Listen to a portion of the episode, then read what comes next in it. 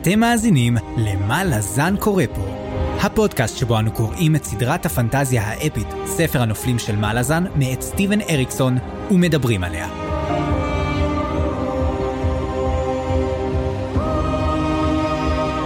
אני צפריר, ואני חיים. והיום פרק מספר 42, שבו אנחנו הולכים לדבר על פרקים 20 עד 23, ונתחיל את החלק הרביעי, גאות חצות, בספר גאות חצות, הספר החמישי בסדרה. כן, כן, צפריר, אנחנו מתחילים את החלק הרביעי, ופרק מאוד מאוד סימבולי, פרק 42, אני מקווה שהבאת מגבת.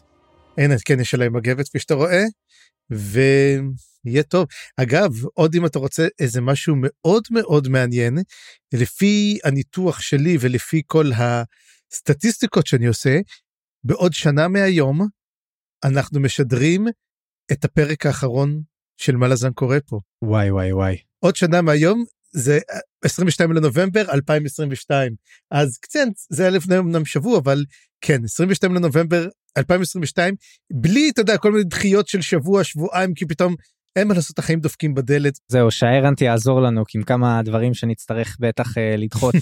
אנחנו גם תמיד מגיעים לחגים וצריך אחר כך לראות uh, מתי הם מקליטים וכאלה אבל בדיוק. אבל תשימו לב איך יש לנו עוד שנה של כיף כזה זהו זה אחר כך אנחנו סוגרים. אבל כמובן שתוכלו להמשיך להאזין לזה גם בעתיד אה, וזה באמת למאזינים הרובוטים שלנו בעתיד אה, מקווה שאתם נהנים ושאתם אוהבים את מלאזן. תשמע ויש את אסלמונט. לא אמרנו לו לאסלמונט יש גם את אה, אריקסון ממשיך לכתוב הוא לא כמו איזה פטריק רוטפוס אחד שאני מכיר הוא כותב אז יש אפשרות. אז לא זה, אז תגיד לי, עבר הרבה הרבה זמן, אנחנו עוברים הרבה דברים. עבר המון זמן, המון זמן. אתה זוכר בכלל מה קרה שבוע שעבר? אני לא זוכר כלום, אבל למזלי אתה פה ואתה תזכיר לנו. אה, אז בפרקים הקודמים של מה לזן קורה פה. אנחנו מסיימים את החלק השלישי בבום גדול, וכדאי לכם להחזיק חזק. כמה פרקים קצרים, אבל כמה דברים מתרחשים בהם. ובמחילה מכם, לא הכל ייכנס פנימה, אבל להתמקד בדברים החשובים באמת. אז בואו ונתחיל עם חבבי הקהל, או לפחות של הקרן הנוכחי, תהול ובאג, שממשיכים לעשות צרות בלת'ר וגם לעצמם. הכלכלה מתחילה להתרסק כאשר תהול שולח את כל זרועות התמנון, החביבות שלו כמובן, לעבר המועזות הפיננסיים של לת'ר, אבל מתחיל להתברר כי לכל מסיבה יש סוף, והוא עומד להתקרב יחד עם הצבא דורי, שלא מפסיק להתקדם. כן, כן, הכוחות ההדורים מתקרדמים ולא נראה שמישהו מסוגל לעצור אותם. הקסמים של חנן מושג והקרריסנן שלו מרסקים כל חלקה טובה, והלת'רים נאלצים לסגת יותר ויותר קרוב ללת'רס עצמה.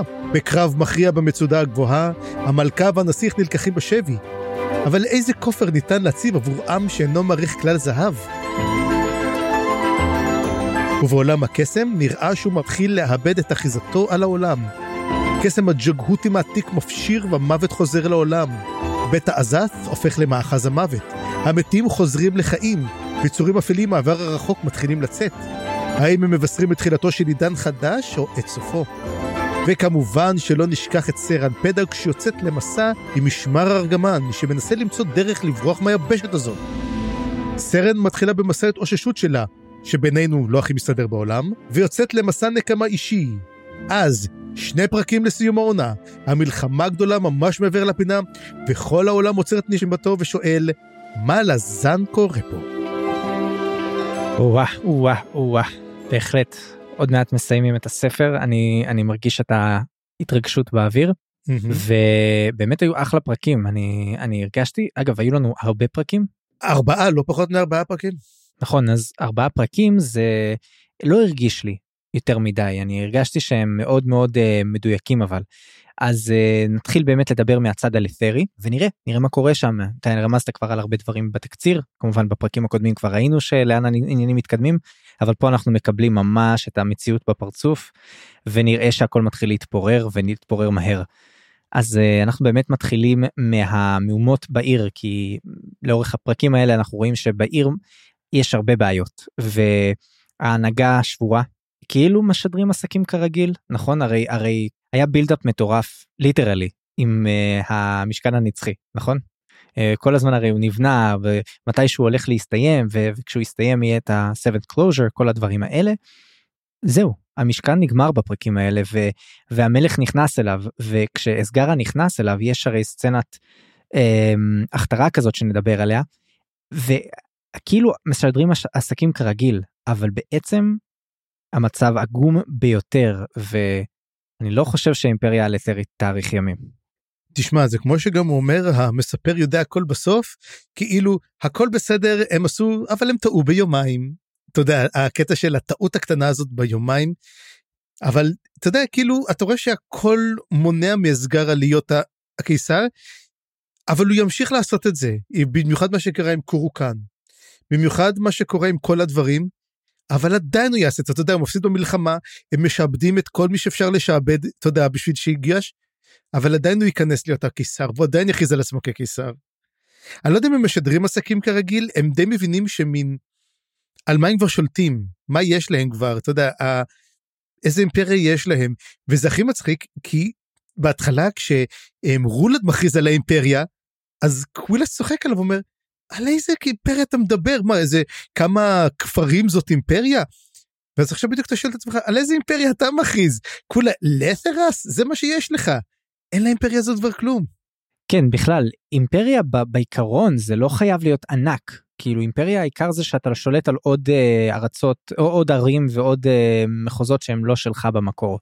זה הכוונה לדעתי ואנחנו רואים שהם בהחלט היו אימפריה אבל היו זאת מילת המפתח פה כי לאורך הזמן דברים התרופפו וכמו שראינו אפילו מההתחלה היו עמים שעבדו עליהם או, או לפחות לא באמת הפסידו להם כמו שהלת'רים חשבו. וזהו זה, זה, זה הדגש ואני רוצה להעמיד פה את שתי הדמויות האלה של רולד ואסגרה אחת מול השנייה שוב. כי לדעתי גם בהכתרה של אסגרה וגם באיך שרולד חוזר מהמתים שוב, אנחנו רואים דמויות טרגיות. שניהם דמויות טרגיות. אסגרה כי האימפריה שלו הולכת ליפול, ורולד כי הוא לא באמת שולט. למרות שהוא הקיסר, הוא לא נמצא בשליטה והוא מנוצל, הוא עבד. ו...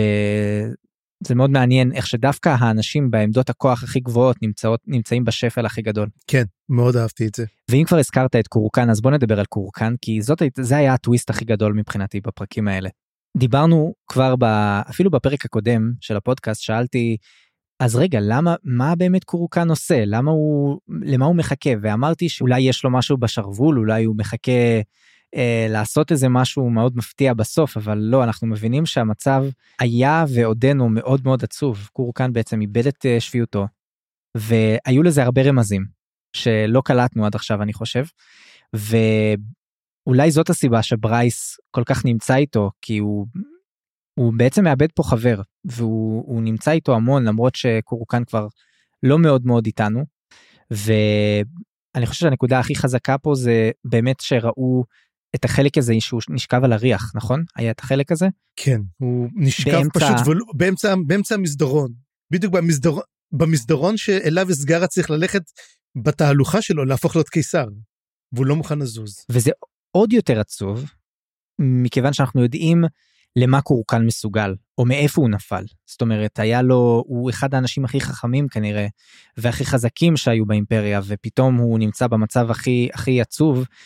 אמ, יש בזה משהו מאוד מאוד טרגי ובכל זאת בוא נשאיר איזה אופציה קטנה שאולי קורקן לא באמת עדיין איבד את זה לגמרי. יש לזה גם רמזים אני חושב. מה אתה מה אתה חושב? הוא, הוא לגמרי השתגע או שעדיין יש איזה סיכוי שהוא חכם יותר מכולנו. תשמע זה משהו שהוא מתחיל תראה אני חושב שבספר הזה עשה אריקסון משהו מאוד מעניין. הוא נותן לנו אני תמיד קורא לזה הזוגות תמיד יש לו זוגות בספרים שלו, תמיד יש לו את הבן אדם ומי שנותן לו קונטרה. אם זה תהול ובאג, אם זה ברייס וקורוקן. וכן אנחנו מתחילים לראות שהדינמיקה בין הקבוצות מתחילה להשתנות.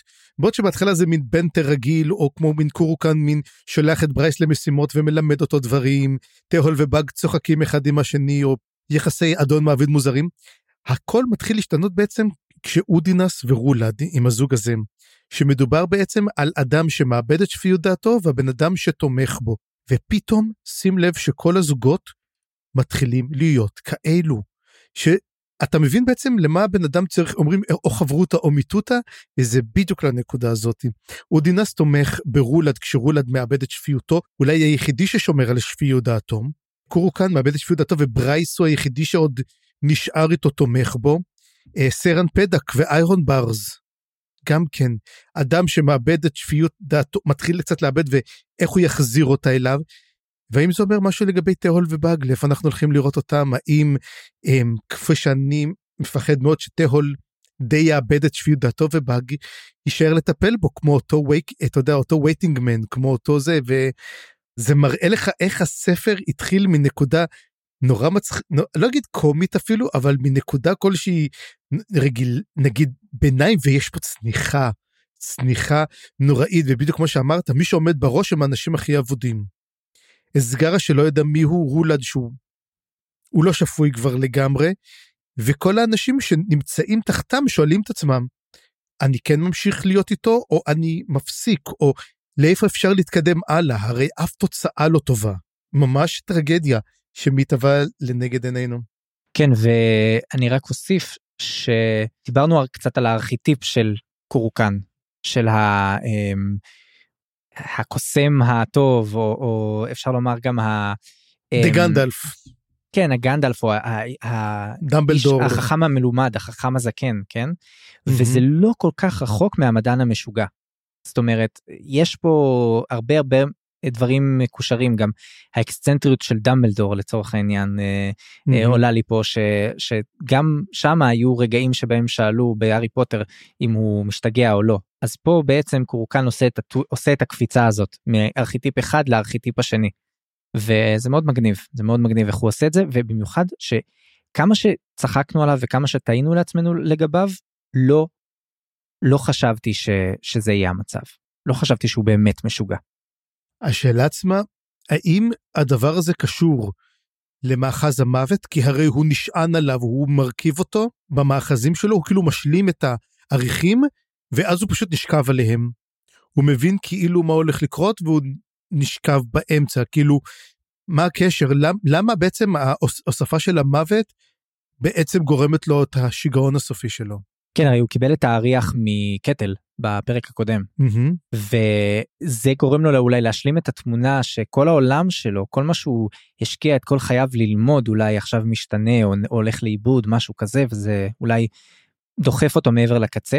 אבל כמו שזה נראה זה כבר הרבה זמן שהוא הולך ומאבד את זה.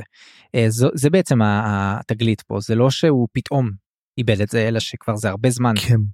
מה אם הוא עושה דבר אחר? מה אם למעשה הוא עוצר בגופו את ההתפרצות.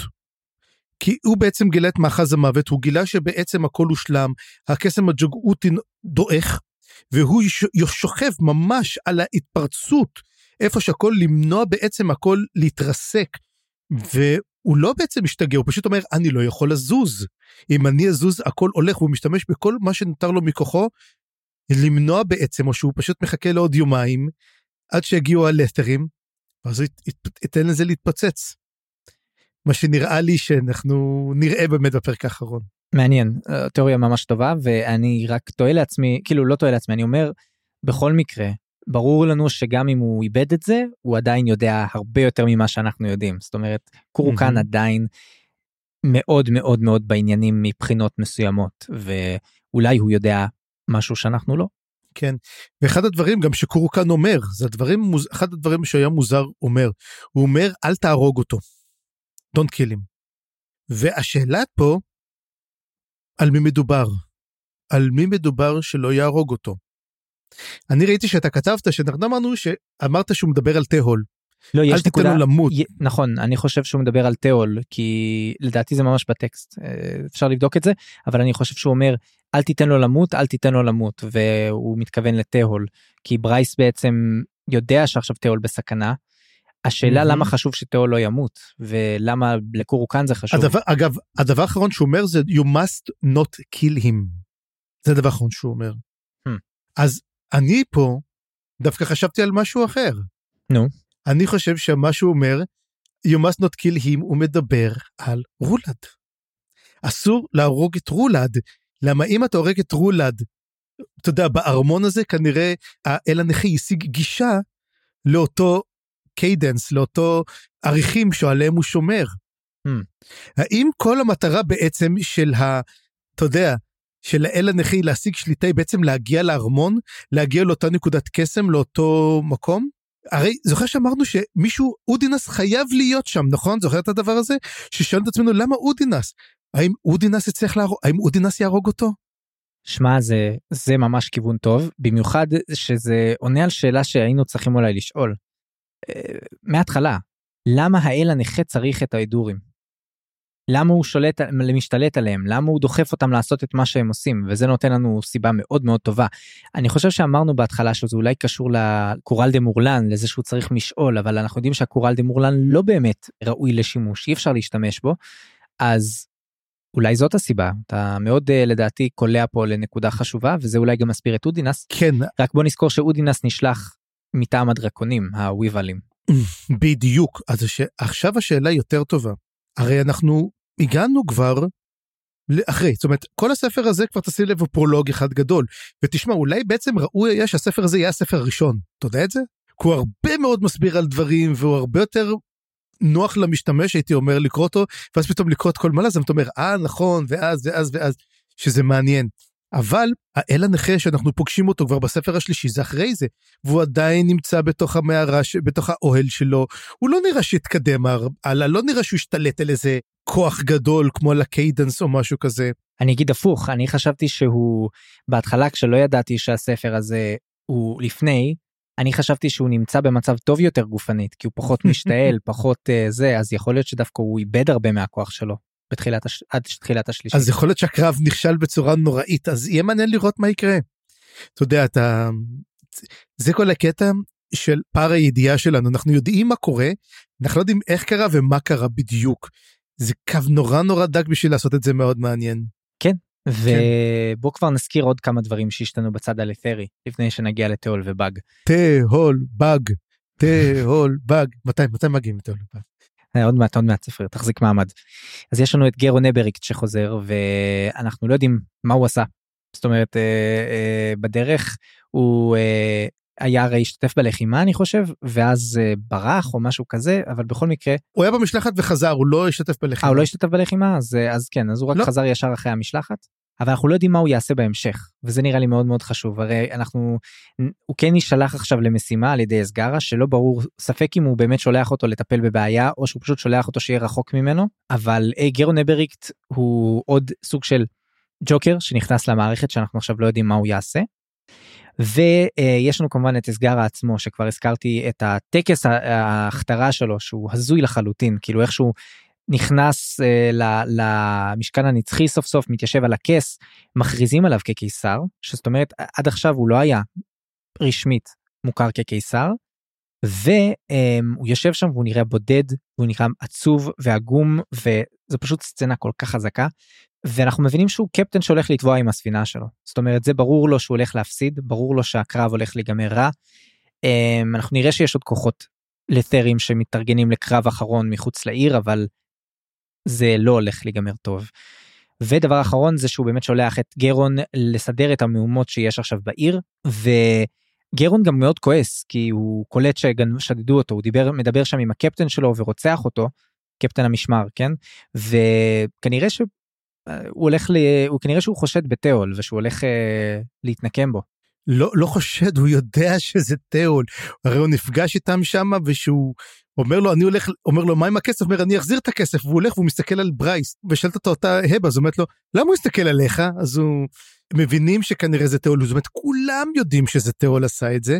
והיא אומרת לו אותה הבה? אז אומרת לו תגיד לי אתה שמת לו משמר? אז אומר כן שמתי את השלישייה אז אומרת טוב מאוד כי אחרת אני הייתי כבר שולחת אותם. כאילו יפה עשית. וגם שורק אלעל גם כן חוטפת קטע מאוד מצחיק גם כן. אתה יודע זה מין הומור מורבידי לחלוטין היא מסתכלת על אה, גרון כי אתה יודע היא עוקבת אחריו ואז היא, היא, היא נופלת ונכנס לה מוט של ברזל לתוך הראש. ואז היא אומרת כאילו מה אני אעשה עם המוט בראש הזה והיא לוקחת אתה יודע והולכת לתיאול שבוא בוא תוציא לי את המוט בראש מה אנחנו עושים עכשיו כי נוזל לי מתוך המוט דברים תשמע הומור שחור ברמות גבוהות מאוד.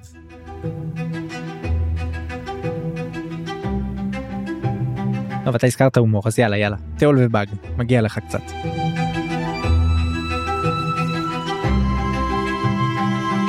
אך, איזה כיף, למרות שתשמע, למרות שגם אני, אתה יודע משהו, גרון אבריק הוא דמות שיש לי יותר ויותר מין כבוד אליה, אני מתחיל uh, לתפוס ממנה, ואני מאוד מאוד מאוד חושש מה שיקרה עם תהול ועם גרון. אני לא בטוח שהוא לגמרי סגור לגביו. אבל בוא נדבר באמת על תהול ובאג, אז כמו שאמרנו, תהול פוגש את שורק אלאלה, והם הם, קודם כל צריכים לטפל בה. אז הוא באמת אומר שהוא יטפל בה כי יש לה חור בראש עכשיו, שנוזלים ממנו דברים, וגם שורק אלאלה לוקחת את אה, תהול לחדר המיטות. אמ, אבל מה שקצת גם הבאנו פרק שעבר, שזה לא פעם ראשונה שתהול היה עם נשים מתות. מה שגם אומר לנו, what the fuck תהול, כאילו... אמ, ואז הוא אומר לה, תגיד לי, כמה הוא רעב הדבר הזה? זאת אומרת לו, אנחנו הולכים לגלות. ואז באמת אה, תהול ובאגה מתחילים לדבר, אמ, לאחר מכן, מה קורה עכשיו, איפה אנחנו נמצאים, ובאופן נורא נורא מפתיע, זה דבר שמאוד הפתיע אותי, הם מבינים שזה לא הזמן אה, לתוכנית שלהם, הם לא, זה לא הזמן לרסק את הכלכלה. תהול בסופו של דבר כן אומר נכון אנחנו לא יכולים עכשיו לעשות את זה זה כאילו זה טוב ויפה היה אם ההידורים לא היו ממש מעבר לפינה הם ממש כאילו בדרך אלינו והם מחליטים להפסיק את זה מה שאומר שכאילו מה כל השוד של גרון אבריקט היה לחינם כל המעשים אז בעצם כל מה שהוא עשה בעצם היה לריק אז השאלה אם אפשר להתאושש מזה או לא. וואי תדמיין תדמיין שזה באמת היה הייסט מובי ומגיעים כזה הכל כל התוכנית במקום והכל זה ואז מגיעים ואז אומרים לא לא עוד רגע הולכת להיות שואה גרעינית אנחנו לא יכולים לבצע את התוכנית שלנו. ואז מגיעה פצצה אטומית ונגמר הסרט. זה זה ככה זה מרגיש באמת עם ה... זה, זה הסרט הגרוע ביותר של כל הזמנים סרט ההייסט הגרוע בכל הזמנים. אבל אה, כן זה יש איזה באמת הרגשה אמ, די די מוזרה כזאת. ובוא כתבת פה על משהו ואני רוצה פה לפני שאתה יודע על הנושא הבא נדבר עליו מיד. אם אתה רוצה אתה רוצה לדבר באמת על מה שאמרו לנפילת אימפריה על מאחז המוות. לא לא הם פשוט מסכמים מה שאנחנו יודעים לגבי uh, מה שמה שקורקן עלה עליו ומה שסגרה כן. וכן. בקיצור כל מה כל מה שהקורא אתה יודע שלא כמונו יושב ועושה פודקאסט כל שבוע. הוא צריך אתה יודע הוא יושב וקורא ונהנה מזה ואנחנו לא יושבים וחוקרים כל פרק uh, עד סופו אז כן הוא חוזר מדי חוזרים מדי פעם על כל מיני דברים. פה יש קצת השלכות על קטל ועל uh, שורק כי בעצם mm-hmm. הן נהנות במרכאות מה, מהמצב המוזר של, uh, של המוות אבל עכשיו לא ברור מה יהיה כאילו אנחנו יודעים שקטל חוזרת לחיים. קטל כבר לא מתה. היא כבר כן היא חוזרת לחיים אבל מה יקרה עם שורק? לא רק שהיא חוזרת לחיים היא גם צמאה היא צמאה גם. שורק עצמה יש עליה קללה צריך לזכור את זה והקללה הזאת מחזיקה מעמד. כן, אבל מי אמר שזה יחזיק מעמד כשה, כשהמאחז יחזור במלואו? הוא לא חזר? מי יודע. אני רק אומר יש אופציה שפתאום שוק תיפול ו- וכבר לא ת- תהיה חיה, לא יודע. כן, יהיה מעניין. תשמע, אחד הדברים הוא שאני כאילו לא קלטנו את זה ואני, אתה יודע, אני פתאום אומר את זה, אתה יודע, אריסון אומר את זה, ואני פתאום, אנחנו נדבר רגע על המוות. וזה נכון, הרי הג'גותים הטילו את, את הקסם, הקסם שלהם, כנראה גוטוס על כל היבשת, אתה מבין? וכל אנשים לא מתים שם, אנחנו לא קולטים את זה, אבל אנשים לא מתים בלתרס כבר אלפי שנים. כל ארוחות רפאים, כל הרייפס האלו של ה... אליהם, למה הם לא מתו? כל הטיסטי אה, אנדי, כי אי אפשר למות, בעצם הדרך למשעול המוות נחסמה. אז מה זה אומר בעצם לתושבי לתר אחרים? האם גרון אבריקט הורג אותם? באמת הוא מסוגל להרוג? או שבעצם הוא, משת... הוא הורג אותם או שהרבה מהם על מתים בלי שאנחנו יודעים מזה בכלל. אין לי מושג. אני בכלל כל מה שקורה עם גרון אבריקט אני כמו שמתי בצד אני לא אני לא מבין מה קורה עם הדמות הזאת. חוץ. נטפל בזה מאוחר יותר. ואז בעצם באג הולך לדבר היא עושה אתה יודע אבל אתה פשוט רוצה את הנושא הזה ונושא קצת אתה יודע מה? בוא נדבר עליו. כי כבר רשמת אותו פה אז אני אלך עליו. והנושא הוא טורודול בריזארד או וואלאק צפריר צדקת. אני מקבל תודה. אז זהו זה. אה, זה היה אחת מהחמישים תיאוריות שהיו לי. אתה יודע איך אומרים איך צדקת צפריר? כי אני, אני חושב שעשיתי איזה שבע תיאוריות על טורדול בריזארד נכון? אחת מהן לא לא על הארנט על הארנט. על הארנט גם טורדול בריזארד אני אמרתי על כמה דברים 아, אה, יכול להיות כן. אבל יכול להיות. היו אחת מהן דרך אגב אני בדקתי זאת התיאוריה הראשונה שהייתה לי שטורדול בריזארד הוא הארנט. ואנחנו מקבלים תשובה על זה. מכמה מקורות מוסמכים כולל מנברת' מונוך שמזהה את רוטל בריזארד, הוא מזהה אותו על הקיר בארמון, אומר את זה הוא אומר לו תראה אותו, הוא כל דור ודור היה פה, הוא פשוט אותם פנים אותו דבר אנחנו פשוט לא רואים את זה. עכשיו מכיוון שאנחנו קוראים אנחנו לא יכולים לראות את התמונות אבל כאילו הדמויות הראו את זה ואומר רק עכשיו אנחנו שמים לב לזה טורודל אני לא יודע גם איך הוא ידע שטורודל ברזארט הוא הארנט הוא פתאום אומר לנו את זה זה מין מין כזה מין אז יכול להיות שהוא אמר את זה בצחוק כזה כמו אתה יודע תסתכל על זה מה בכל דור יש אה, טורודל בריזארד משלו מה הוא הארנט או משהו כאילו אתה מבין אני אומר את זה בפרפרזה כן אבל הוא אומר את זה אבל זה כמו הדברים האלה שאנחנו אומרים שבמלאזן הרבה פעמים הדמויות הרבה יותר חכמות מאיתנו אז מהמם. אז זה אולי אחת מהדוגמאות לזה. כן ומה שמזכיר מי חשף את זה ומי ידע את זה זה קורוקן קורוקן ידע את זה מראש. וקורוקן אמר אה הוא errant um, ובוי הוא קורא לו ככה זאת הסיבה בעצם שזה קורה. אז קורוקן כמו שאמרנו הוא לא טיפש. הוא ידע את זה והוא נתן לו לעשות את זה. עכשיו השאלה למה טורודל בריזארד? בכלל איך הרי שורק עלל אמרה שהיא כאילו ביתקה את בתוליו של טורודל בריזארד. אה, מאוד מוזר גם כן. כנראה לגלגול הנוכחי שלו שהוא הפך להיות. וטורודל בריזארד אה, יוצא מהקטע של הצופה האובייקטיבי והוא לא יכול יותר כבר אה, לקחת איך הוא אמר אני כבר אומר יכולתי פעם לעשות את זה אני כבר לא עומד מהצד. עכשיו השאלה האם טורודל בריזארדו הוא פורקרול אסייל הוא לא נראה כפורקרול אסייל. הוא לא נראה פורקרול אסייל אז אלא אם כן הוא עם תחפושת מאוד משכנעת או שהוא סוג של אל של הפורקרול אסייל או משהו שקשור אליהם אנחנו מבינים לאט לאט. שמדברים על הארנט כמו על אל עתיק. אה, תחשוב כן. תחשוב קרול או דרקונוס או משהו כזה ו- וכנראה שזה ה- זה הכיוון. מה הוא באמת מה מקורו של הארנט אנחנו לא ממש יודעים. ותשתה קצת מים אני נראה לי אתה צמא. אנחנו לא יודעים צפריר. הבקבוק רחוק אני מיד אשתה חשבתי כבר אני נראה מיובש או משהו כזה לא, לא, כן לא, אתה בסדר. אוקיי אה, והכי אהבתי איך שטורודל בריזארד באמת מסתכל על המציאות עכשיו. כן כאילו הוא אומר הוא, הוא מבין גם מה קורה מה הולך לקרות הוא מבין על ה... את- שהמלחמה לאן היא מתקדמת והוא גם יודע את הקטע הזה על הנבואה ש... שהזכרת אז אתה רוצה להרחיב על זה קצת? לא לא לא קח את זה. שהנבואה באמת היא בטעות קטנה אה, טעות אה, סופרים שגרמה להם לחשוב שהם יומיים לפני שה closure יהיה יומיים לפני מתי כן. שהוא באמת הוא קורה. אז אה, כמובן אסגרה מתיישב ברוב הדר על הכיסא ושמים עליו את הכתר או מה שזה לא יהיה והם פשוט טעו בטיימינג. אז אז אז הטקס לא עבד או whatever it is. מה יהיה עוד יומיים צפריר ואנחנו מקבלים סוג של טיים פריים כזה אתה יודע כמו שבסרט 24 יש לך את הטיימר הזה שמתחיל לרפ... כן אה, ואז רואים את מה כל אחד עושה באותו רגע זה זה ככה אז נגמר זה בדיוק הפרק באמת. קיבלנו עכשיו יומיים לדעתי זה באמת הזמן אה, אה, פרק הזמן שבו הספר הולך להיגמר. אנחנו באמת כן. הולכים עכשיו יומיים ואז הספר ייגמר. נכון אז קודם כל רק באמת נדבר על כמה דברים קטנים קטנים ונסגור את כל הנושא של את'ר ובאג באג הולך לדבר עם כל מיני דמויות הוא הולך לדבר עם לוכדי עכברושים שהם חביבים מאוד וגם כן הוא מדבר עם אה, דמות מסתורית כלשהי שנמצאת בבית העזת הדמות המסתורית אני די חושב זה טורודל בריזארד. אנחנו די מבינים שטורודל בריזארד נמצא שם הוא גם מדבר עם קטל ובאג מתחיל לדבר איתו על בעצם על האימפריה הראשונה. וזה היה קטע מאוד יפה כי אני מאוד מאוד אוהב את כל הקטע של האימפריה הראשונה דסימבלאקיס ושות ואז הוא אומר לו תשמע אתה חושב שמה שהפיל את האימפריה הראשונה בעצם אתה יודע ח- נחסך ממה שקרה פה בלת'רס כי זה לא. כי הוא אומר ו- ו- ומה הרי הפיל והוא אומר זה גם קרה פה אבל פה טיפלו בצורה אחרת ואז מה הוא אומר.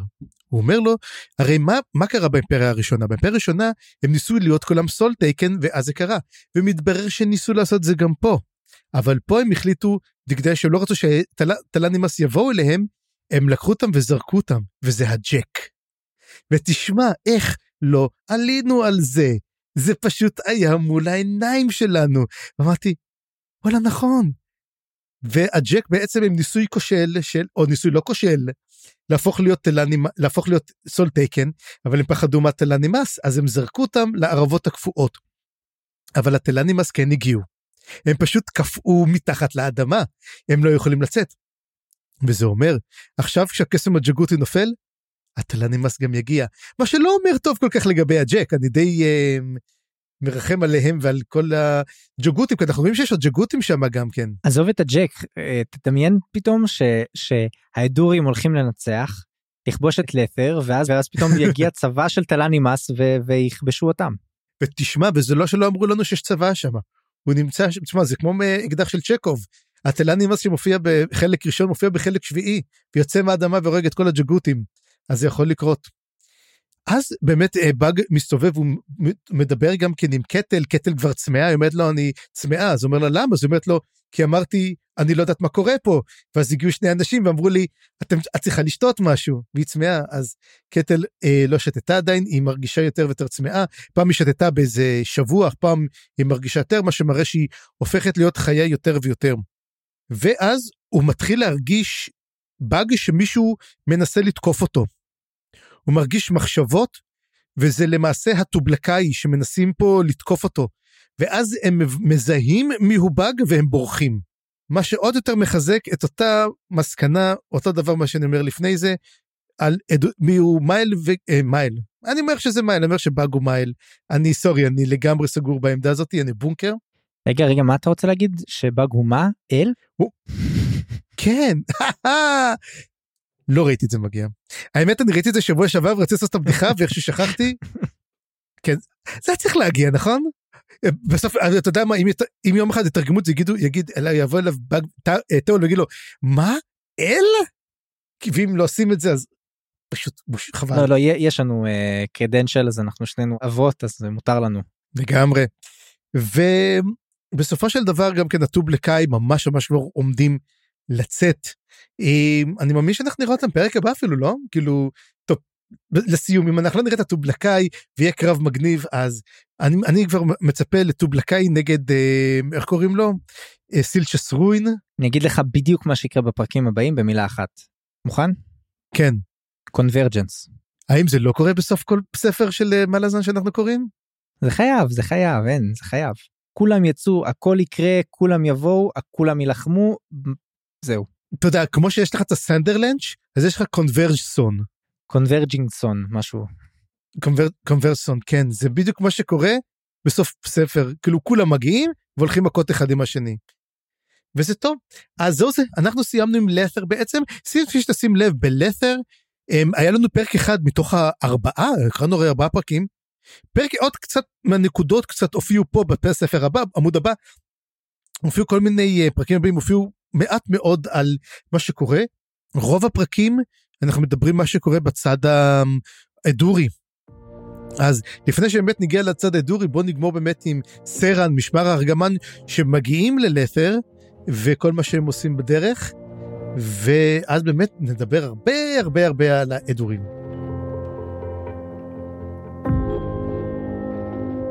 כן בוא נדבר קצת על סרן אני מאוד מאוד מאוד אהבתי את הפרקים על סרן לדעתי הפכה להיות מהר מאוד דמות מאוד מעניינת למרות שכשהתחלנו את הספר היא הייתה דמות מאוד שולית לא ברורה השתמשנו בה כנקודת מבט כזאת בשביל קצת להסתכל על ההדורים והיא הפכה להיות משהו משל עצמה. ואתה יודע אולי טראומה אישית זה, ה... זה הדרך הפשוטה להגיע לזה אבל אבל זה קרה כאילו לדעתי דמות מאוד מעניינת ו... כן אני, אני רואה את הסופרים. אני לא מצליח שאנשים יקשרו לדמות. טוב בוא נגרום לה לטראומה עכשיו עכשיו יתחברו אליה ממניע אישי. אני חושב שזה קצת זה צ'יפ זה צ'יפ שוט אתה יודע? אבל היא תמיד הייתה מעניינת. לא יהיה לו כל כך הרבה לאיפה להגיע, כי די הייתה מין דמות שדרכה אנחנו רואים, אתה יודע, את הלסרים ואת ההתנהגות שלהם עם האדורים, זה הייתה בדמות, אבל עכשיו היא מתחילה באמת, אתה יודע, זה, הם קוראים לזה פיתוח דמות. אה, אה, כן, פיתוח דמות, אבל בוא נגיד שהדבר הכי מעניין שהיה בה זה הקשר שלה להל. וזה לא לא דבר טוב לדמות אה, לדמות במיוחד לדמות נשית אני חושב. כן שמגדירים אותה דרך ה... או גם אה, בורוק כן הקשר שלה לבורוק גם. אבל זהו אז אז היא הפכה לדמות משל עצמה ואני רוצה להגיד שמה שהכי מעניין בפרקים האלה זה לא זה לא רק היא אלא גם ה- היחסים ש, שלה עם קורלו שזה משהו חדש שהתפתח ממש לאחרונה. קורלו הוא המכשף של המשבר הגמן זה שרוכב איתם כנראה לא פראייר בכלל כמו שאני אוהב להגיד על הרבה מהדמויות פה. וקורלו שאלנו על איזה קסם שהוא עשה לרגע ושאלנו אם הוא משתמש ב... אתה, חשב, אתה נראה לי אמרת קורל גליין משהו כזה מסתבר שהוא כן אני חושב שמסתבר שהוא כן. משתמש במשעול מוקרה. ותקן אותי אם אני טועה אבל משעול מוקרה זה לא משעול שראינו אותו יותר מדי עד כה. לא הוא ממש תראה נותנים לנו באמת בסיפור עליהם הוא מסביר איך משעולים עובדים כאילו חבר'ה זה היה נחמד מאוד לקבל את זה לפני חמישה ספרים. קצת להבין את הדברים האלו, הוא ממש מסביר לה ומדבר איתה ומתאר לה את כל הדברים האלו, וגם מה ההבדל בין מוקרה לכל המשעולים האחרים, מה, מה, מה ההבדל ביניהם. לא, זאת הבעיה שקראתי את, הפר... את הספרים בשבת הקודמת. כן. אז אני לא, אני לא רשמתי את הנקודה הזאת, אבל אתה כל כך צודק. היה פה את ההסבר הכי טוב והכי מפורט על איך המש... מה המשעולים ואיך הם עובדים ומה אה, זה פשוט גאוני ואני לא רשמתי לעצמי את כל הנקודות שעלו מזה אז צפו לזה אולי בסוף הספר אני הולך לעשות לכם איזשהו סדר בעניין אבל לדעתי זה גם לא כזה בטוח שזה יהיה מועיל כי יכול להיות שבספר הבא כבר נקבל הסבר יותר מפורט ויותר טוב אז אה, כן אבל הוא מדבר שבעצם כאילו משעול הוא כמו ממלכה ואפשר גם להשתמש בו ואתה שואב ממנו את הכוח הוא ממש נותן לה את הכל הוא באמת אומר שבמוקרה אבל הוא מדבר איתה על מוקרה בנוגע של אמ, שינוי מחשבות. או כי היא רוצה שימחוק לה את המחשבות הוא רוצה שהיא היא רוצה לעשות שיעשה שמש נצחית בראש צלול שייקח לה את הזיכרון של האונס. אבל הוא אמר לה אני יכול לקחת לך את זה אבל את תדעי שמשהו חסר שם ואת תמיד תלכי ותחפשי אותו. דרך אגב באמת מה שקרה בשמש נצחית בראש צלול זה אחד לאחד. אז הוא אומר לה שמה שכן הוא יכול לעשות הוא יכול לפתוח לה את הטראומה שהיא כן תוכל להיפתח והיא תוכל להוציא את זה בדרך הנכונה וזה מה שהיא באמת אה, בוחרת לעשות.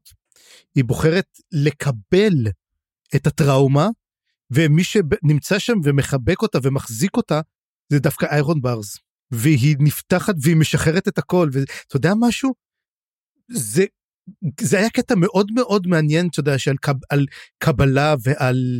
לא, תשמע, זאת הייתה סצנה סופר חזקה, ואני רוצה להגיד על שני דברים. דבר ראשון, משול מוקרה ממש מגניב, ואני רוצה ללמוד עליו יותר, אבל אני רוצה גם לומר שהמערכת יחסים הזאת עם קורלו מאוד מאוד מעניינת, איך שסרן מתחילה להיות סוג של מתלמדת שלו, עד שלרגע שאלתי את עצמי, רגע, הולכת להיות, אה, להפוך להיות שוליה שלו ולהצטרף למשמר הארגמן, וכנראה שלא.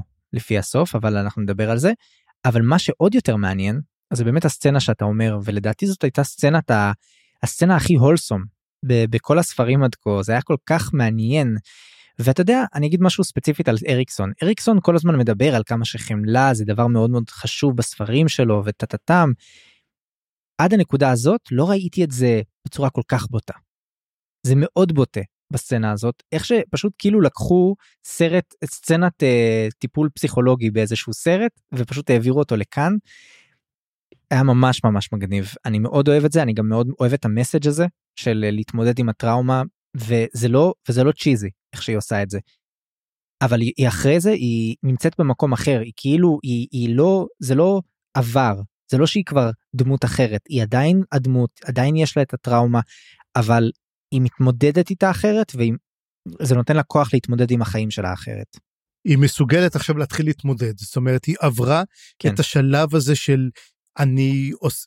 היא, היא לא השתנתה היא בעצם תחזור להיות סרן פדק מי שהיא באמת. אבל מצד שני זה לא זה עדיין פנטזיה זאת אומרת היא קיבלה איזשהו בוסט קסום שנתן לה להתמודד עם זה הרבה יותר מהר אולי זה תהליך שאחרת היה לוקח לה שנים לעבור אותו אבל זה עדיין לא שהם נפנפו בשרביט הקסם ופתרו לה את, ה, את החרדה הקיומית כן או את ה-PTSD.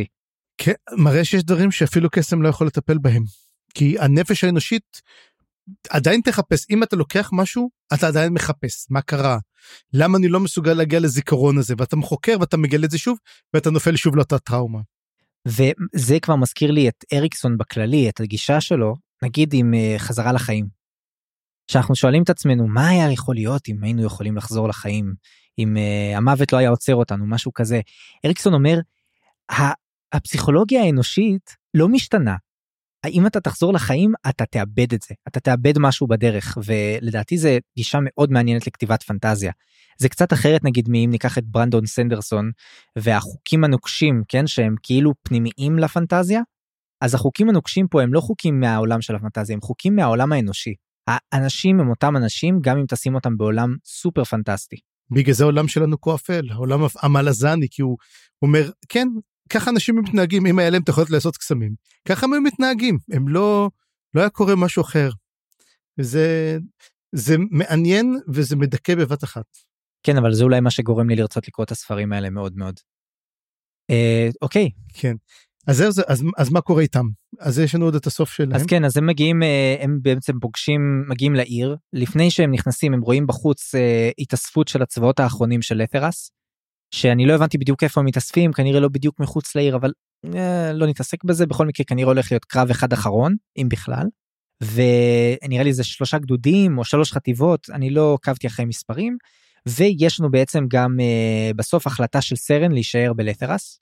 הם מגיעים כאילו, לעיר ואז הם אומרים לאיפה נלך עכשיו נלך לדוקס כאילו לחפש את הספינה או נלך לבית שלך שנמצא במקום אחר ובסוף הם אומרים שהם ילוו אותה עד הבית ואז הם משם ילכו לדוקס. אז אה, כן אני רוצה לדעת מה יקרה עם אה, משמר הארגמן האם הם יצליחו לעלות על הספינה שלהם בזמן האם הם ייאלצו להצטרף למלחמה ומה יקרה עם סרן פדק האם היא באמת הולכת להישאר לבד בודדה גלמודה בבית כמו הסצנה האחרונה שלה שהייתה מאוד מאוד עצובה או שהיא הולכת להצטרף אליהם ברגע האחרון אתה יודע הם יעלו על הספינה ויתחילו להפליג משם ואז סרן תקפוץ למים תסחה את הכמה מטרים האחרונים והם יעזרו לה לעלות. אני לא יודע אני אני מת לדעת. אני אני הייתי שמח עוד לקרוא על סרן ואולי לראות אותה כמתלמדת של קורלו. זה יהיה לדעתי הסוף שאני הייתי רוצה אבל לא בטוח שאני אקבל אותו. הלוואי, אפשר רק לקוות.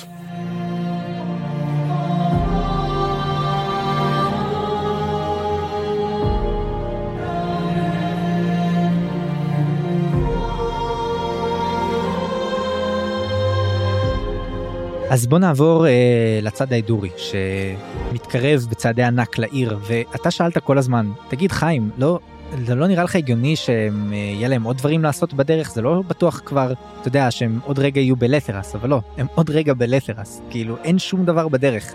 כמו שאמרת זה כנראה לא כזאת אימפריה גדולה אם הם כבשו את הצפון שהיה בעצם הגבול איתם ותוך כמה ימים הם כבר בלתרס זה מטורף. אבל אנחנו מקבלים המון המון דרמה בדרך. כי יש לנו את טרל סנגר, שכל הזמן יש עניינים עם הפיקוד שלו. באיזשהו שלב אה, ממש הוא נלחם בשביל לס- לסכל את המרידה הזאת. וזה רגע בדס מטורף, כן? אבל יש לנו גם, אנחנו מקבלים גם הרבה על עולם השדים ועל לילך ספציפית, כי לילך בעצם מובן שהוא הגיע מעולם שדים שעד עכשיו לא ידענו עליו יותר מדי. אתה הזכרת שבעולם הזה זה אותו עולם שממנו הגיע פנינה, מהספר הראשון.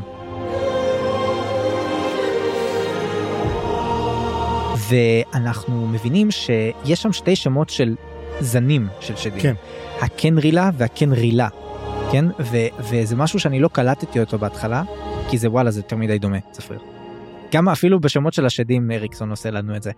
אז מסתבר שבעולם הזה יש בעצם את השדים ואת נסיכי השדים. נכון. ואז הם סוג של אה, רודנים כאלה ששולטים על העולם שלהם ויש כנראה פער כוחות עצום בין השדים האלה ושם אה, גם אנחנו מקבלים את הממש מונולוג יפהפה של לילך על זה שהוא היה אה, דייג נכון מהמם. מטיל רשתות, כן. מטיל רשתות יש שם דיאל, אה, מונולוג מטורף אתה קלטת את המונולוג הזה על כמה שמה שלא חשוב זה לא האימפריות זה לא השליטים זה לא המלכים זה שואבי המים והחוטבי העצים והאנשים הפשוטים שחיים ומאכלסים את העולם. ואני חושב שאריקסון מהמם. שם על זה המון דגש בכתבים האלה במיוחד איך שראינו את ה... מה שאמרנו על אסגרה ורולד שהם אולי הדמויות הכי עגומות פה.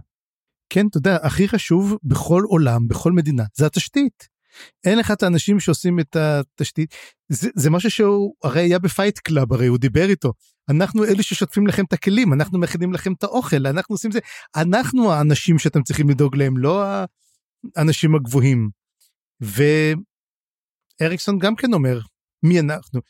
ובאמת, אבל אה, אתה יודע, לילך עשה לו באמת אה, תרגיל פה יפה, אני אהבתי אותו. וכן כן אני, אה, אתה רוצה אולי להסביר עליו כי אני לא חוץ מזה שהוא עזר לו לברוח אני לא בדיוק הבנתי. אז כן, מגיע אורוס, אורוס אמו של טרל, והמטרה שלהם הייתה ליצור קשר בעצם כי אותה, הוא נמצא, הוא אם אני לא טועה מהקנילרה, נכון? מה, הוא בעצם מהקנילרה, נכון? אותו... כן, הוא, אני חושב שהוא קנילרה והם הרודנים זה הקנרילה קנרילה. אני חושב אבל יכול להיות שזה ההפך. הכל יכול להיות, אתה יודע, אוקיי, בוא נדבר עליהם, על, הרג... על שואבי המים ועל העריצים. והיא רוצה לזמן עריצים, אורוס, כי היא אומרת, אוקיי, אנחנו, אנחנו יכולים לזמן את השדים, אבל אנחנו רוצים לזמן את המנהיגים שלהם ולתת להם עסקה. ואז אה, בעצם, ואז לילך אומר לו, תשמע, אה, היא הולכת להרוג אותי. למה? הוא אומר, כי איך עושים את הטקס הזה? הטקס הזה צריכים את הדם שלי, והיא תהרוג אותי, ואז ככה בעצם היא תוכל להשתלט. אז הוא אומר לו, מה אני אעשה? אז הוא אומר לו, תשמע, תחזיר אותי לעולם, ת, תשחרר אותי בעצם, ומתי שתרצה אותי, תמיד ת, תזמן אותי, כי אתה יכול, אני בעצם שלך. ואז תוכל לזמן אותי. אז מה שעושה, הוא שחרר אותו, ואז הוא מגיע לאורוס ואומר לה, זהו, אז את לא יכולה להביא אותו, שחררתי אותו. ואז היא אומרת לו, אתה לא רק שאתה טיפש, אתה גם דביל. למה? אתה לא מבין כלום, כי היא לא התכוונתי להרוג אותו, כי אני הייתי צריכה אותו, כי ככה הטקס פשוט היה הרבה יותר קל, כי יש לי קשר לעולם שלו. בעצם אה, לילך עשה ויברח והצליח לברוח, הם, אבל עדיין היא מזמנת את השני שדים, היא עדיין מצליחה להביא שני שדים. אנחנו נראה אותם באמת עוד מעט, אה, כן. מה שקורה. ו... אבל זה מעניין, אתה יודע למה? כי אנחנו, אני אומר שפעם הבאה שאנחנו נפגוש גם את uh, טרל סנגר, הוא יזמן את לילך מתישהו, אני חושב, אני חושב שנראה עוד את לילך.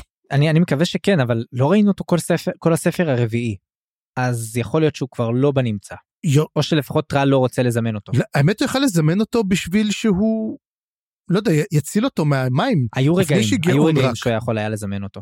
רגע, אבל הפה שלו היה סתום, אולי הוא לא יכול לזמן אותו אם הפה שלו היה סתום, אולי הם ידעו את זה. לא יודע. טוב בוא נדבר על החלק השני שקרה פה זה באמת uh, האיחוד המשפחתי של האחים למשפחת סנגר וזה היה תקשיב זאת הייתה סצנה ממש ממש מגניבה. Mm-hmm. כי היא הייתה הזויה לחלוטין קודם כל הם מחכים uh, הם בעצם נפגשים שוב ו, וברגע הזה זה היה אחרי שרולד חזר לחיים בפעם השנייה נכון? אני כבר לא עוקב אבל נראה לי זה פעם השנייה. הם נפגשים שוב ו, ויש שם סצנה מאוד אנושית על איך שהם כבר אותם האחים אבל במקומות אחרים לגמרי. אבל בכל זאת הם מצליחים למצוא דרך איכשהו להתאחד שוב ולמצוא איזשהו איחוי קטן בין הבקראים ביניהם וזה אפילו צוחקים ביחד וזה לא ציפיתי שזה יקרה עם רולד. זה היה כל כך הזוי במיוחד אחרי הזוועות שהוא חווה וה, והשיגעון שלו שהולך ומתחזק וכל הדברים האלה והמתח העצום בין פיר לטרל ובכלל זה שטרל לא לא מוכן לשמוע בכלל שום דבר על האל הנכה וכל הדברים האלה. לא ציפיתי לזה בכלל וזה גאוני זה ממש גאוני לדעתי איך שאריקסון הכניס את זה פנימה כאילו להראות שאפילו במקומות האלה אפשר למצוא איזשהו איחוי ו, וזה היה מפתיע מאוד בתור קורא לקרוא דבר כזה לדעתי. מה אתה חשבת על הסצנה הזאת ספר? היא הייתה מעניינת כי אתה רואה בעצם את רולד מתבגר הוא קיבל שיעור מאוד מזורז בהתבגרות, כנראה שלמות ולהיהרג פעמיים ולהתעורר פעמיים מהמוות, עושה לך את זה. ובמיוחד כל ה... אתה יודע, אנחנו יודעים את הסוף של אה, טרל. טרל הולך להיקשר בתוך הנייסנס, אמ, ללא כל דרך יציאה, ועדיין, אתה יודע, אמ, רולד מנסה, אתה יודע, לקרב אותו, מנסה לצרף אותו, הוא, הוא, אתה יודע, הוא מנסה להתפייס עם פיר. אבל הדבר הכי מוזר שהיה לי זה איפה לכל הרוחות בינדס. כן, אני חושב שהם דיברו על זה שבינדס נמצא עם תומד, לא? אני חושב שעם תומד או עם uh, חנן מושג. כן, לדעתי הם מובילים uh, חלק, חלק גדול מהצבא בים או משהו כזה. Uh, בכל מקרה, כן, הם, הוא באמת חסר שם בינדס, כאילו לא שייך, אבל גם um, יש את הנקודה באמת שרולד מנסה לצאת פיטים עם פיר באיזשהו אופן, והוא אומר לו, באמת לא הייתי צריך לקחת את מעיין, ומה לעשות שעכשיו זה אפילו עוד יותר הזוי כי מעיין מסתבר שבזמן הזה הספיקה להתמכר קשות לסמים והיא, והיא בהיריון. כך שלא רק שהיא התמכרה לסמים היא התמכרה לסמים וסיכנה את העובר שלה ושהיא כנראה הולכת ללדת אותו ויהיו לו בעיות ועכשיו הוא אומר לפיר אה אולי אתה רוצה אותה בחזרה מה שהזוי כי מצד אחד גם זה כאילו ניסיון לאיחוי אבל א' מי עושה דבר כזה בכלל ודבר שני פיר מקבל על, על, על עכשיו חתיכת קייס כאילו הוא מקבל גם את מעיין שהיא עכשיו אה, אדיקט כאילו לגמרי וגם הוא מקבל להיות אבא של ילד של אח שלו שזה קיצור היה סצנה הזויה לחלוטין ומה שיותר הזוי גם הילד ככל הנראה מכור גם כן ומה שיותר הזוי זה שהוא מסכים הוא לא אומר לו קח את המתנות שלך ועוף מפה הוא אומר לא לא אני מסכים אני אקח את זה על עצמי אני מבין מה ההשלכות ואני לוקח את זה. כן ולא רק זה גם הילד לעולם הוא אומר גם לעולם לא יהיה היורש שלי. אומר לו רגע ומה עם הירושה וזה אומר מי, מי יורש? אומר אני חי לנצח. תהרוג אותי אני אקום אני מתכוון לשלוט לנצח ולכן הילד הזה לא יהיה היורש שלי. זאת אומרת, לא רק שאתה לא מגדל את היורש, אתה לא מקבל אישה מסוממת ילד שלך תדע מה יהיה איתו. תשמע, אני חושב שפיר הוא, הוא, הוא חוטף מכל מקום אפשרי, ואולי כמו שאמרת אולי, אולי עדיף לו באמת לא לשרוד את כל הסיפור הזה. ובסוף אנחנו גם מקבלים אה, איך שהם ככה מסיימים את השיחה הזאת פתאום חנן מוסג מגיע ואומר אה יופי יופי אני רואה שאתם כולכם במצב רוח טוב ושחזרתם ושאתם ביחד.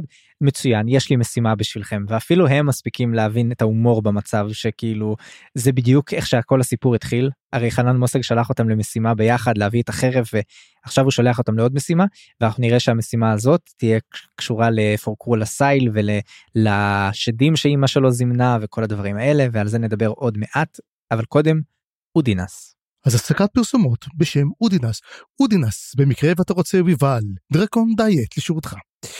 אז אודינס. זה במיוחד ל Black Friday מי שמאזין לנו. אה לא, לא, לא תספיקו אבל עכשיו זה Black Friday. אז פספסתם את השירות שרצינו לתת לכם מ Black Friday. Black Friday. קח פודקאסט אחד וקבל פודקאסט שני חינם על קישור הזמן. אוקיי ואז אנחנו בעצם מתחילים לדבר על אודינס ואודינס קשה לי קצת להגיד מה אני חושב עליו. אודינס הוא מין אותו טיפוס מורה תמיד תופסים אותו בחוץ הוא יושב מהרהר. אתה יודע שהוא בחוץ כזה מסתכלים עליו כאילו אתה עבד אתה בן, בן אנוש וכל זה. אבל כשהוא עם רולד הוא יודע טוב מאוד מה להגיד. הוא, איך אתה אמרת את זה? הוא לא פראייר. בקיצור. והוא יושב בחוץ ומגיע מדבר איתו על בדיקט. אז הוא מדבר אליו והוא אומר לו תגיד לי מה קורה? לה אה, מדבר על פדרוויץ' אה, הוא מעביר את השיחה דווקא על פדרוויץ' כי מה קרה? פדרוויץ' היא כבר לא אה, השפחה של מעיין. העבירו אותה למרפאות. היא אחת העוזרות של המרפאות שמה. והוא אומר לו תגיד לי אתה עשית את זה? הוא, הוא לא מגיב הוא דינס. ואז הוא אומר לו תגיד לי מה הבעיה אתה אתה אינדטת אז הוא אומר כן אני אינדטת זאת הבעיה אני מתייחסים אליי ככה כי אני אינדטת אז הוא אומר לו כמה כסף אתה חייב. אומר לו אני חייב משהו מה זה כמו 500 שקל המשפחה שלי חייבת. אז הוא אומר לו זה הכל זה כל הסכום שאתה חייב אז הוא אומר לו כן אתה באת ממשפחה עשירה. מה מה הבעיה שלך לעשות את זה אז הוא אומר לו למי למי אתה חייב הוא אומר להורלו ואתה זוכר מי זה הורלו? זהו בהתחלה עם ה... שהם עשו את, המרות... את ההימורים על ההליכה מתחת למים. ש... שבדיוק הצילו אותו כן בדיוק שגרון שהם הבריחו אותו מגרון כדי שלא יהיה חייב כסף אז הבריחו אותו כאילו אמרו כאילו הוא התאבד ומת זה בעצם היה אותו הורלו. אז הוא צוחק אז הוא אומר לו מה מצחיק אותך הוא אומר מה הוא, הוא, הוא, הוא חוב הוא בעל חוב של אח שלי. הוא אומר אבל אח שלך אין לו כלום כאילו כולם יודעים על תיאול שאין לה תיאול כלום אומר לו אומר אני לא יודע מה איתו אבל אין כזה דבר שאין לו כלום.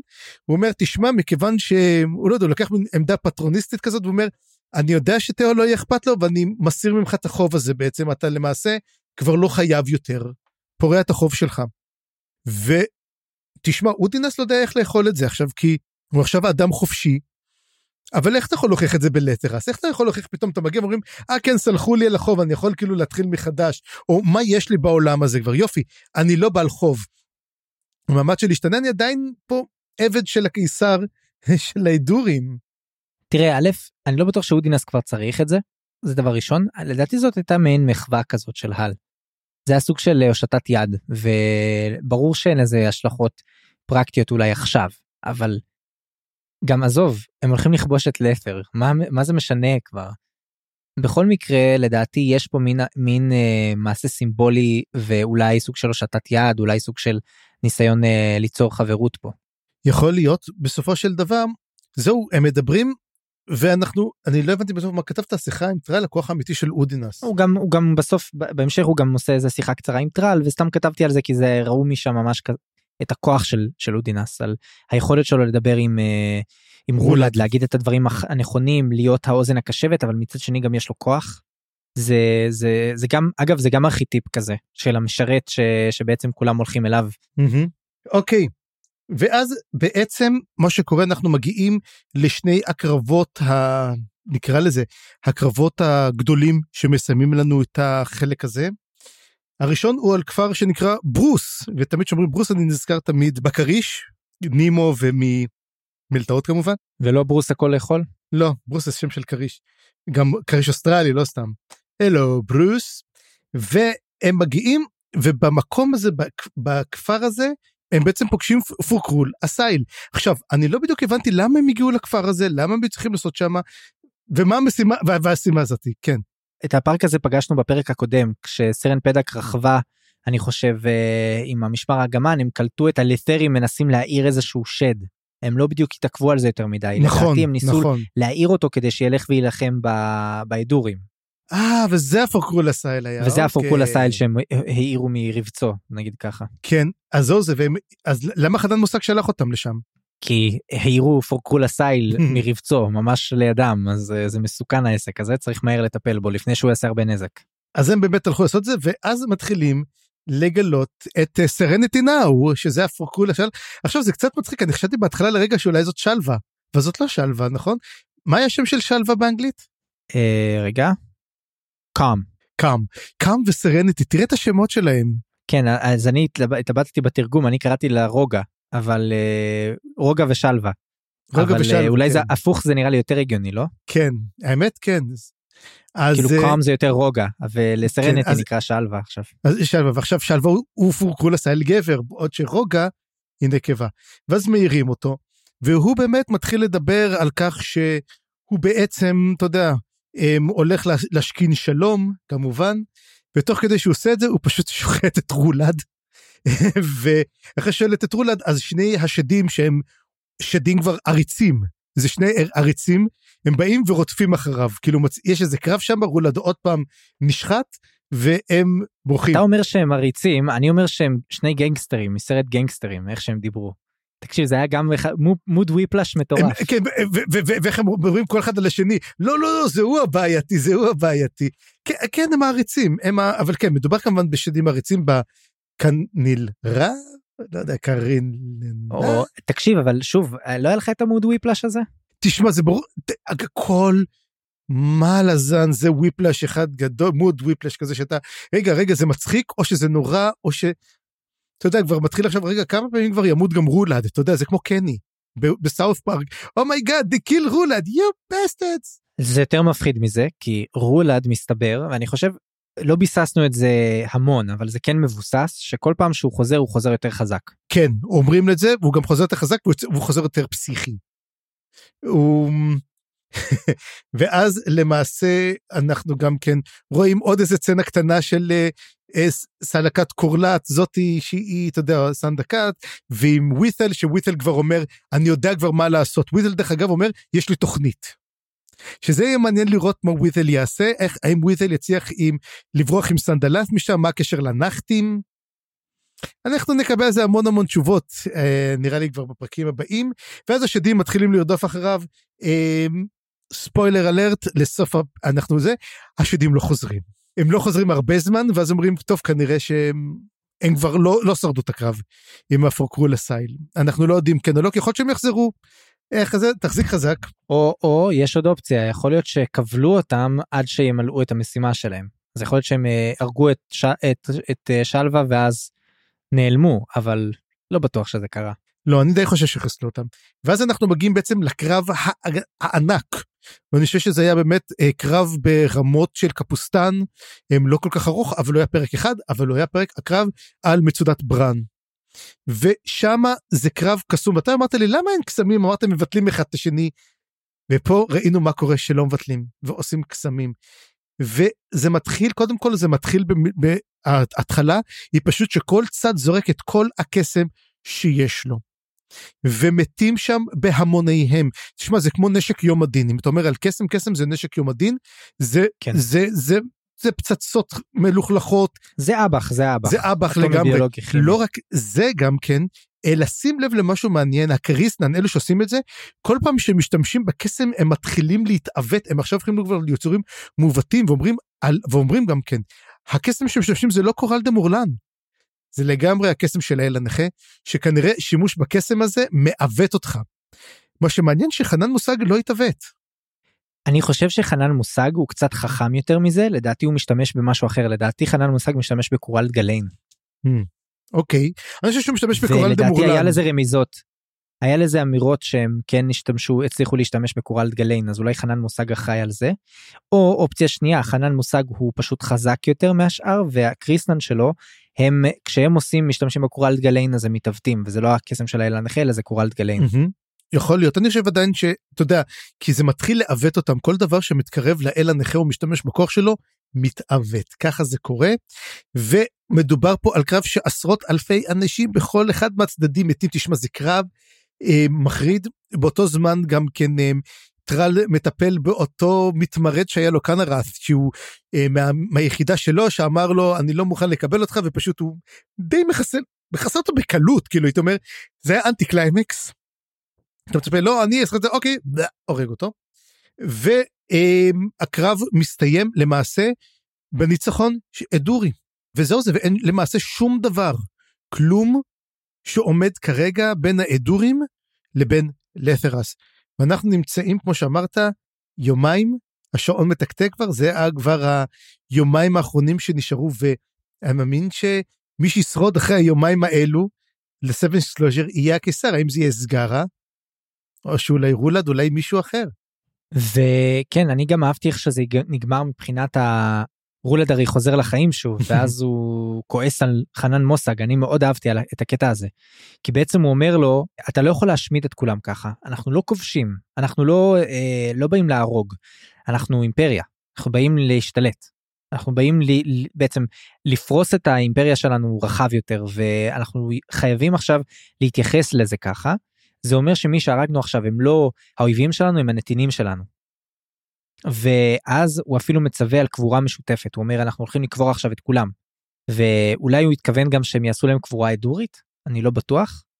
לא נראה אבל, לי. אבל uh, אני לא חושב כי זה ייקח יותר מדי זמן ויותר מדי כסף אבל לדעתי הוא פשוט עולה אומר שהם יקברו את הלת'רים כמו שהם קברו גם את האדורים. ויש לי תחושה שזה מתחיל להיות uh, מתחיל להיות פה קרע חזק בין uh, חנן מוסג לרולד ולדעתי רולד לא ייתן לו להמשיך להיות בעמדת כוח כל כך לעוד הרבה זמן. כן יש לנו עוד אבל קרב אחד אחרון. ותשמע אנחנו מגיעים לפרק הבא. שהוא למעשה הפרק האחרון של העונה. ואנחנו קוראים את השני פרקים האחרונים עכשיו רק כאילו כדי לסבר את האוזן אז הפרק אה, האחרון הוא הפרק הארוך ביותר שיש הוא לא פרק. אתה יודע הוא פ... בוא נגיד בעוד כל הפרקים הם 30 עמודים 20 עמודים זה פרק של 85 עמודים. אוקיי אז זאת אומרת זה פרק שהולך לקרות בו המון.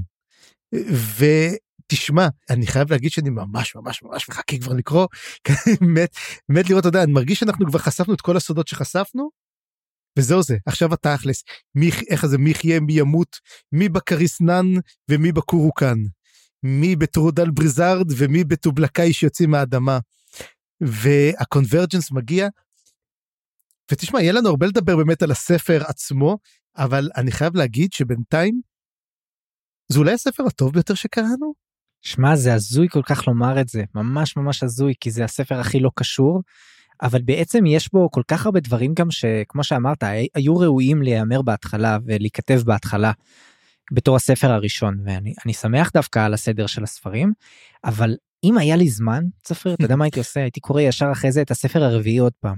כי אני רוצה לקרוא לפחות את כל הפרקים של טרול סנגר ולנסות לראות מה זה אומר עליו.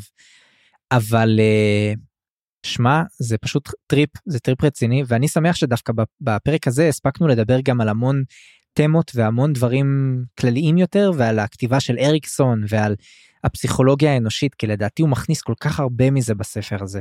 פשוט כיף. ממש כיף. אני רק אומר את זה באמת לשומעים שלנו. אנחנו מדברים באמת באופן כללי והכל אבל לכו תקראו אם אתם לא קוראים תקראו. כי זה פשוט הם, איך אומרים? masterclass באיך על רגשות. ואתה יודע בדרך כלל תמיד אומרים על פנטזיה אתה יודע ספרים ארוכים למה אתם עושים יש סיבה למה הספרים האלו ארוכים פשוט מלאים בכל כך הרבה טוב אז רוצו ותקראו אם אתם לא קראתם עדיין. וכדי לתת לכם זמן אנחנו נעצור פה נאחל לכולם בהצלחה וב Black Friday שמח וזהו לעת עתה. בפעם הבאה נקרא את הפרקים 24 עד האפילוג ונסיים את גאות חצות החלק הרביעי והאחרון ואת הספר גאות חצות הספר החמישי בסדרה. אני חיים גורוב גלברט. אני צפריר גרוסמן. תוכלו ליצור איתנו קשר בפייסבוק או במייל מלזן קורא פה שטרודל ג'ימייל נקודה com. עריכה וסאונד חיים גורוב גלברט.